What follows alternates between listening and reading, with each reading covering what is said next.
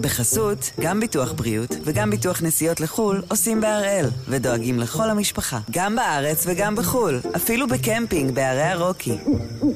כן, גם שם, כפוף לתנאי הפוליסה וסייגיה ולהנחיות החיתום של החברה. היום יום ראשון, 1 בינואר, ואנחנו 1 ביום, מבית N12.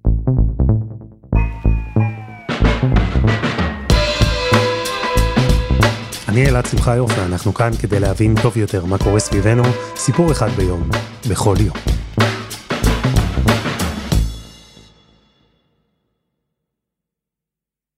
יש הרבה דברים שאפשר לעשות בארבע שעות. זה יכול להיות פרק זמן משמעותי. אפשר לצאת מישראל ובארבע שעות להגיע למרכז אירופה למשל. אבל ארבע שעות זה גם בערך הזמן שייקח לכם מהרגע שתתיישבו בכיסא בקולנוע ועד שהסרט אבטאר החדש יסתיים. אז זה עניין יחסי. אבל לאחרונה התברר שבפרק הזמן הזה, ארבע שעות, יכול להשתנות גורלה של מדינה שלמה, כי בארבע שעות בסך הכל נשיא פרו ניסה לבצע הפיכה שלטונית, הוא הודח, נעצר, הממשלה שלו התחלפה, ורבבות מפגינים יצאו לרחובות והתעמתו באלימות עם כוחות הביטחון. הכל בפרק הזמן שייקח לכם לצפות באבטר.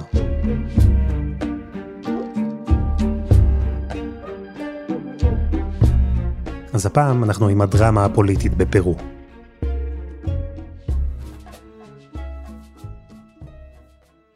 פרופסור לאו קורי הוא במקור מוונצואלה, לא נזקוף את זה לחובתו, הוא חבר במכון להיסטוריה ופילוסופיה של המדעים והרעיונות באוניברסיטת תל אביב. וכשעברו על פרו אותן שעות גורליות, הוא עקב מקרוב, אבל גם ידע שהסיפור החריג הזה שמתרחש שם, התחיל בעצם הרבה לפני, שנים לפני. יש סדרה של אירועים מאוד מאוד דרמטיים שקרו בפרק זמן מאוד קצר. אבל לכל הסיפור הזה אתה יכול להסתכל עליו במעגלים הולכים וגדלים, אה, גם גיאוגרפית וגם היסטורית, שמסבירים או שנותנים לך את הרקע להבין מה קרה שם. זה לא משהו שקרה מעכשיו לעכשיו. אז כדי להבין מה בעצם קרה בפרו, צריך מעט להבין את פרו, להבין את החלוקה המעמדית בפרו. כי במידה רבה, כל הסיפור הזה מבוסס עליה. נכון.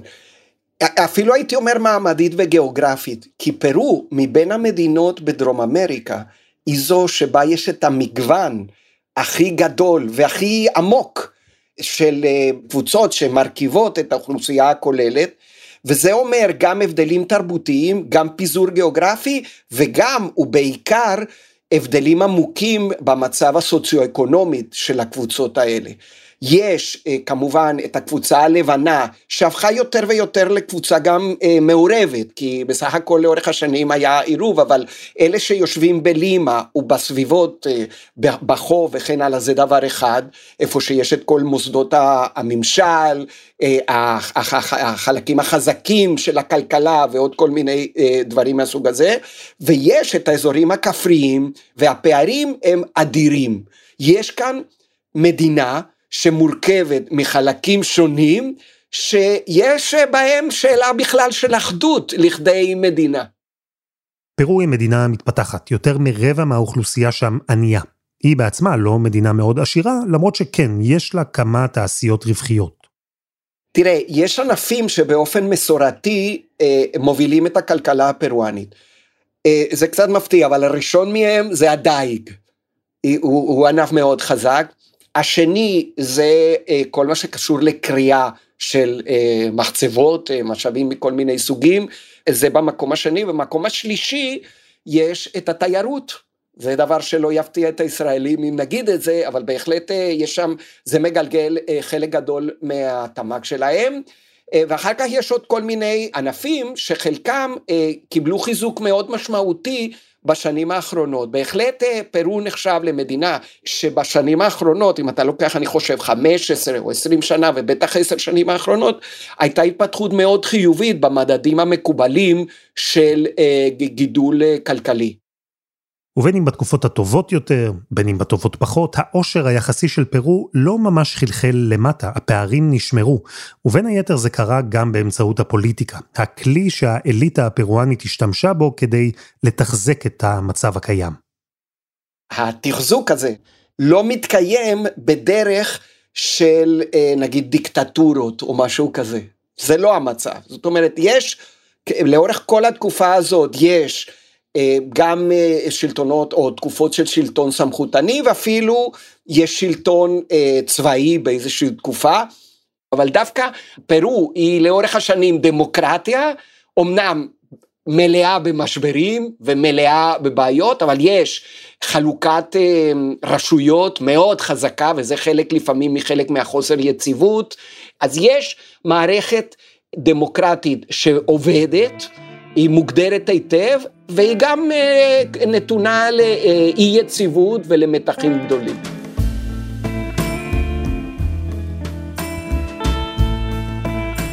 האליטה העשירה והחזקה של פרו החזיקה במפתחות לעמדות הכוח באופן מסורתי. היא זו ששלטה במוסדות השלטון של המדינה, שאומנם המשיכו לתפקד באופן דמוקרטי, אבל התנהלו כמו מועדון סגור. אלא שאז הגיע נשיא שרצה לשנות לחלוטין את כללי המשחק, לקחת את הדמוקרטיה הפרואנית ולהפוך אותה למשהו אחר לגמרי.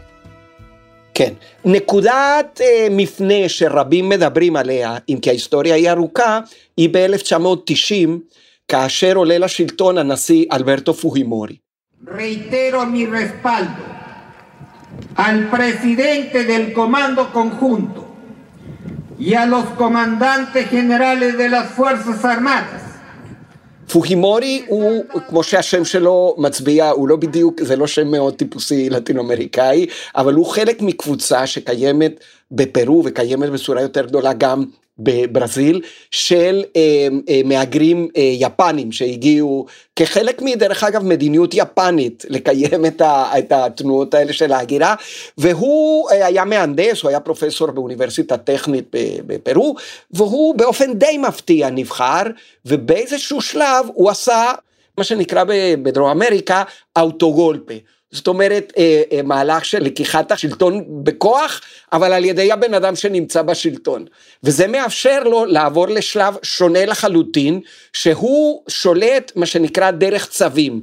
כלומר אין לו פיקוח של הקונגרס, אין לו מגבלות משום סוג שהוא, ולמעשה הוא הפך לדיקטטור באיזשהו אופן, וגם מאוד אלים, יש לומר, הוא הפעיל כנופיות שהרגו ברחוב או בכל מקום שהיה צריך אה, מתנגדי שלטון ועוד כל מיני דברים.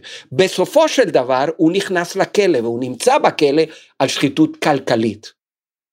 בכהונה הראשונה שלו, אלברטו פוג'ימורי, ואני ממליץ לזכור את השם הזה, פוג'ימורי, כי אנחנו נשמע אותו עוד בהמשך, הוא שם את הדמוקרטיה הפרואנית על hold. הוא סגר את הקונגרס, הוא השהה את החוקה, הוא הפך את עצמו לשליט אוטוריטרי.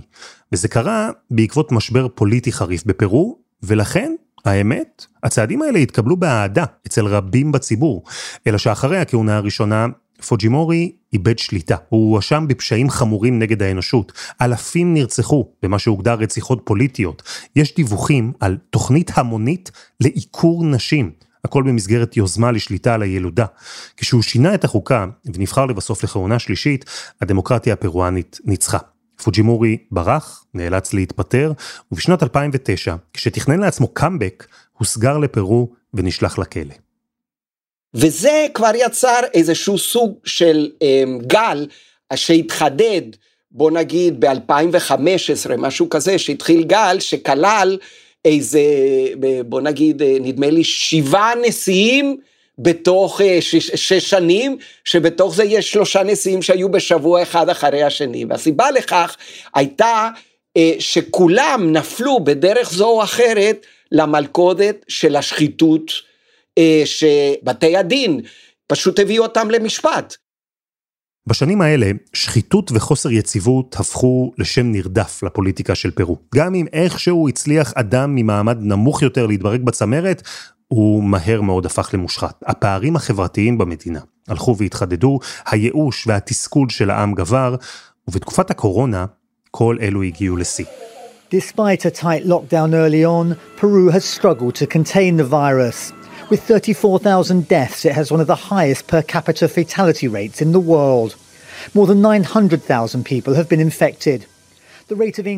פרו הפכה למדינה עם מספר המתים הגבוה ביותר בעולם ביחס לאוכלוסייה. היא הוכתה נואשות, התשתיות שלה קרסו במהלך המגפה, הכלכלה שלה נפגעה בצורה קשה. אבל יתרה מזאת, אולי יותר חשוב, זה הדגיש את הפער בין השכבות המבוססות, או בין האזורים המבוססים, המבוססים לבין האזורים שלא זוכים בעיקר לשירותים שהמדינה אמורה לספק להם, בעיקר בריאות וחינוך, אבל גם כל מה שנוגע לתשתיות וכן הלאה. כלומר, המדינה כנראה המשיכה בצורה מסוימת לתפקד באזורים היותר מבוססים, אבל בכל מה שנוגע לכפר אה, ולאזורים היותר מרוחקים, להרי האנדים, גם בצפון של המדינה וגם בדרומה, שם הרגישו באופן מאוד חזק, משהו שהיה קיים תמיד, זאת אומרת, החוסר הנגישות הזה אל השירותים תמיד היה קיים, אבל עכשיו בא לידי ביטוי בצורה מאוד חזקה. והאי שביעות הרצון של העם מול הממשלה והממסד התגבר בצורה מאוד משמעותית. באווירה הזו, אווירה של חירום, שבר, טראומה, באווירה הזו שבה כל התהליכים הישנים שעוברת פרו הגיעו לנקודת רתיחה, אז צמח פוליטיקאי אחד, חריג, שיכבוש את ההנהגה. אבל קודם חסות אחת, וממש מיד חוזרים.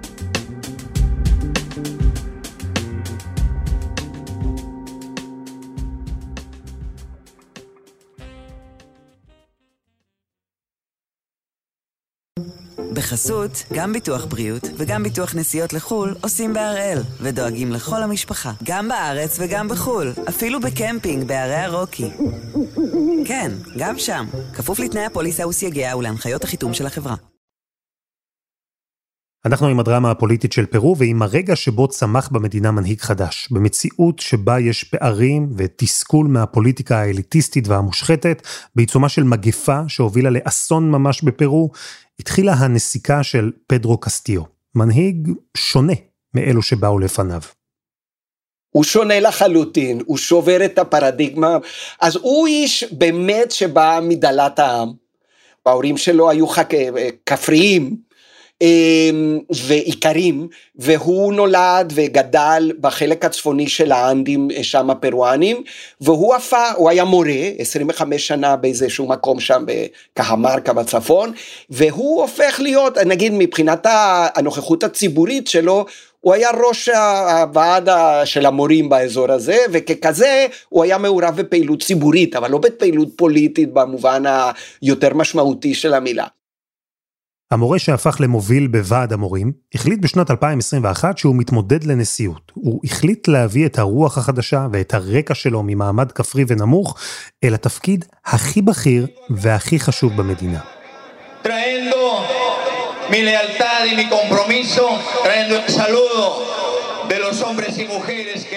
האג'נדה שלו היא מאוד פשוטה וקליטה וגם נכונה אה, בעיקרון. היא אומרת, אתם יכולים להסתכל אליי בעיניים, אני אחד מכם. אני נולדתי כמוכם, אני גדלתי כמוכם, ואני אחד מכם ואני אדאג לכם, אין לכם מה לדאוג. אז זה היה הוא, והמועמדת שעמדה מולו הייתה קייקו פוג'ימורי, שאת השם הזה כבר הזכרנו, נכון? היא הבת של אלברטו פוג'ימורי. אז כן, אמרתי לכם ששווה לזכור את השם פוג'ימורי. הדור הבא של המנהיג שניסה לקחת שליטה ולבטל את הקונגרס, היא זו שהתמודדה נגד קסטיו. ולמרות שיש לה מטען משפחתי בעייתי, בסך הכל הלך לה לא רע. זה מאוד מעניין, כי היא נחשבה הייתה איזה, באופן טבעי איזה דחייה של רוב האוכלוסייה נגדה, בגלל שהיה ברור שהיא מייצגת את המשך המסורת הזאת המאוד שלילית של פוחימורי, שהיו לה תומכים, אבל לא מספיק תומכים. אבל באיזשהו שלב, כאשר היא וקסטיג'ו מגיעים לבחירות, לסבב השני, אז בוא נקרא לזה ככה, האליטות הכלכליות והתרבותיות וכן הלאה בפרו, מעדיפות להצביע לה ולא לקסטיג'ו. הסיבוב השני בבחירות התנהל בין שני המועמדים המובילים, קסטיו ופוג'ימורי. בקרב שאפשר בהחלט לומר שהוא מסמל יותר מרק פוליטיקה. ובסופו, קסטיו ניצח, אבל בפער פצפון, 44 אלף קולות בסך הכל. זהו. ואחרי מאבקים משפטיים, בין העיקרים, המורה הפך לנשיא. After a long, lengthy battle over election results, Peru's electoral authority has finally named socialist Pedro Castillo as the country's next president.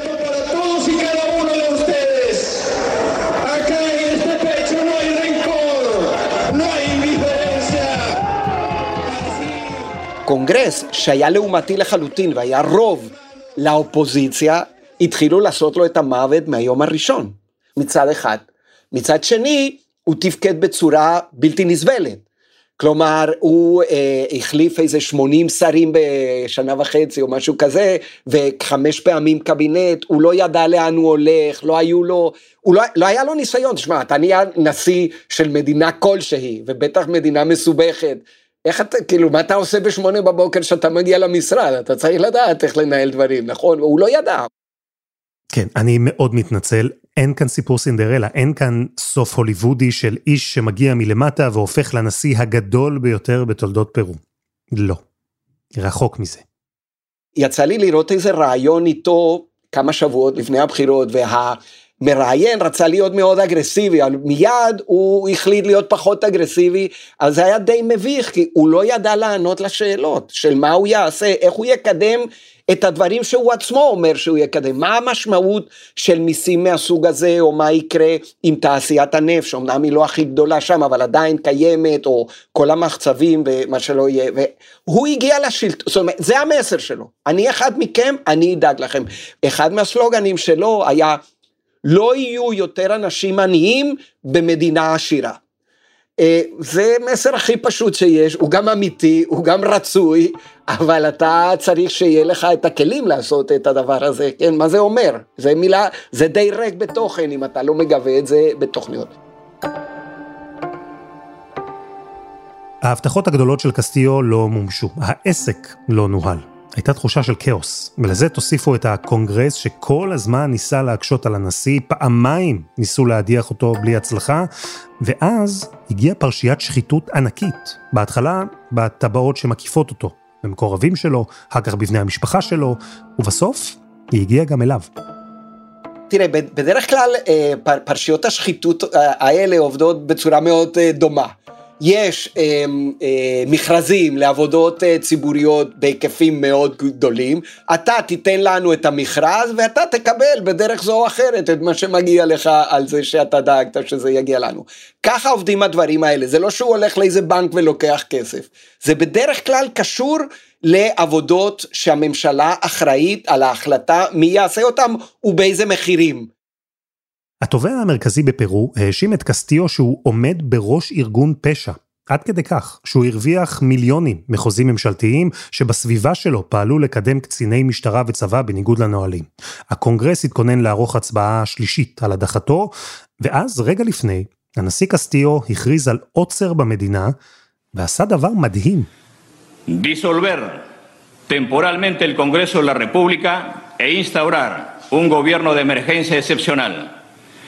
convocar en el más breve plazo a elecciones para un nuevo Congreso con facultades constituyentes para elaborar una nueva constitución en un plazo no mayor de nueve meses. בנאום טלוויזיוני, בידיים רועדות, הוא קרא מדף, וקסטיו הכריז על פירוק הקונגרס והקמת ממשלת חירום. אותו מהלך שניסה פוג'ימורי האב לעשות בשנות ה-90.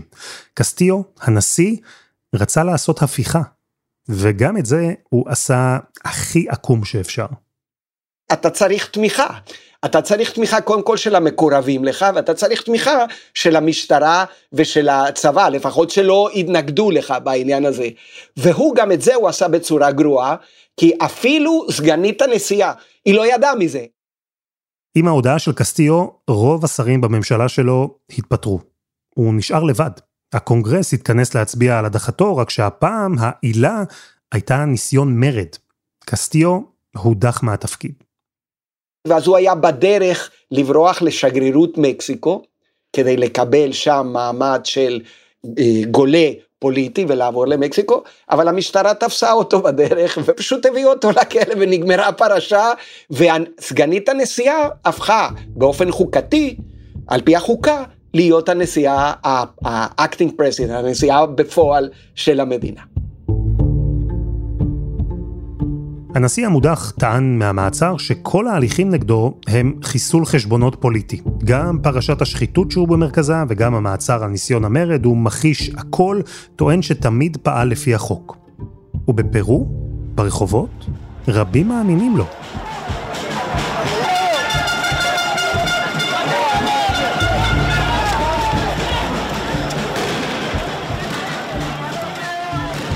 רבבות יצאו להפגין אחרי המעצר של קסטיו. תומכים בו, מבקרים את הקונגרס, יש עימותים בין מפגינים לשירותי הביטחון, יש הרוגים, ויש מסר שהוא כבר מעבר לסיפור של קסטיו, הוא נוגע בסיפור של פרו. וההפגנות, יש להם שתי משמעויות, שהן משולבות, אבל לפעמים אומרים ככה, לפעמים אחרת, והם, א', אתם לקחתם את הנשיא שלנו, הוא הנשיא שלנו, אנחנו בחרנו בו, ולא מעניין אותנו מה שאתם תגידו, הוא הנשיא שלנו. והשנייה, שכמובן מאוד משולבת, היא אה, הזעם המצטבר, שעליו דיברנו בכל השיחה הזאת שלנו, ביחס לממסד ולכל השיטה הפוליטית הפרואנית ו, וכל המצב עוד פעם של חוסר שירותים וחוסר אה, תשומת לב של הממשלה אל השכבות האחרות. אז הדברים מתפוצצים בצורה מאוד חזקה. המחליפה של קסטיו, מי שהייתה הסגנית שלו, כבר הודיעה שתערוך בחירות מוקדמות בניסיון להרגיע את המחאה, אבל לא בטוח שזה יעבוד. המפגינים הם הרי רוצים שינוי יותר משמעותי מאשר עוד פוליטיקאי שיתפוס את התפקיד, ולשיטתם ינהג אותו הדבר. אנחנו צריכים לראות כמה זמן כל הזעם הזה ימשיך, זה לא בטוח, זה לא פשוט, אתה, אתה, אתה מדבר על אנשים שאין להם מה לאכול מחר, עכשיו זה יכול להוביל לשני כיוונים, או שבגלל שאין להם מה לאכול ממילא הם יישארו בהפגנות, או שהם אומרים, טוב עכשיו אני צריך לעשות איזו עבודה מזדמנת מהסוג שאני עושה, כדי שיהיה לי מה לתת, אה, להביא הביתה לילדים לפחות למחר שיאכלו. אז מאוד קשה לדעת בשלב הזה כמה זמן אה, דבר כזה יחזיק מעמד, דבר אחד, ודבר שני, מה, מה יהיו בדיוק ההתפתחויות. למשל, איפה הצבא יהיה בכל העניין הזה? זו תמיד שאלה מאוד חשובה באמריקה הלטינית. כרגע נראה שהצבא אומר, אנחנו חלק מהסדר, מה שנקרא, מילה מאוד חשובה בכל, בכל הפוליטיקה הלטינו-אמריקאית, אל, אל אורדן קונסטיטוציונל, הסדר החוקתי, אנחנו אמורים לתחזק את הסדר החוקתי, והסדר החוקתי כרגע אומר ש... הסגנית הנשיאה, שהיא עכשיו הנשיאה בפועל, היא הנשיאה, ואנחנו מגנים עליה ועל כל מה שמשתמע מזה, נקודה. אז פרופסור קורי, אנחנו יודעים למי ניתנה הנבואה, אבל כשאתה בוחן את המצב עכשיו, לאן לדעתך פרו הולכת?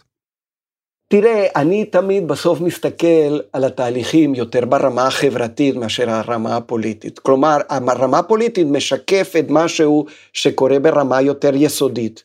ובמצב החברתי של פרו, קשה לראות איזשהו מצב שבא ואומר, אוקיי, זה הבן אדם שמתקן את הכל. זה לא רק בעיה כרגע שהנשיא הודח וזה, יש פה איזה משבר שהוא הרבה יותר עמוק וצריך מנהיג מאוד רציני. כדי להוביל את המדינה הזאת להתייצבות. אני לא, לא יודע להגיד לך, כל, כל המדינות בלטינו אמריקה באמת, אה, ברבות, לא כולם, הם במצב שאתה שואל, מי המנהיג ש, שיקח את, ה, את הרכבת הזאת קדימה?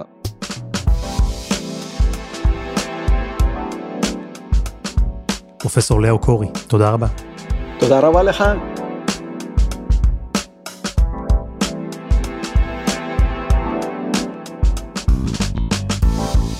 וזה היה אחד ביום של N12. אנחנו גם בפייסבוק, חפשו אחד ביום, הפודקאסט היומי. העורך שלנו הוא רום אטיק, תחקיר והפקה רוני ארניב, עדי חצרוני ודני נודלמן.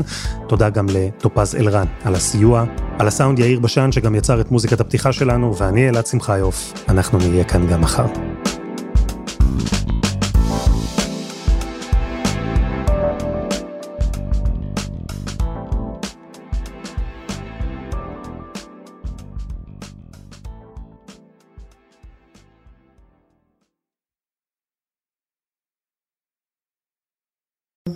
בחסות, גם ביטוח בריאות וגם ביטוח נסיעות לחו"ל עושים בהראל, ודואגים לכל המשפחה, גם בארץ וגם בחו"ל, אפילו בקמפינג בערי הרוקי.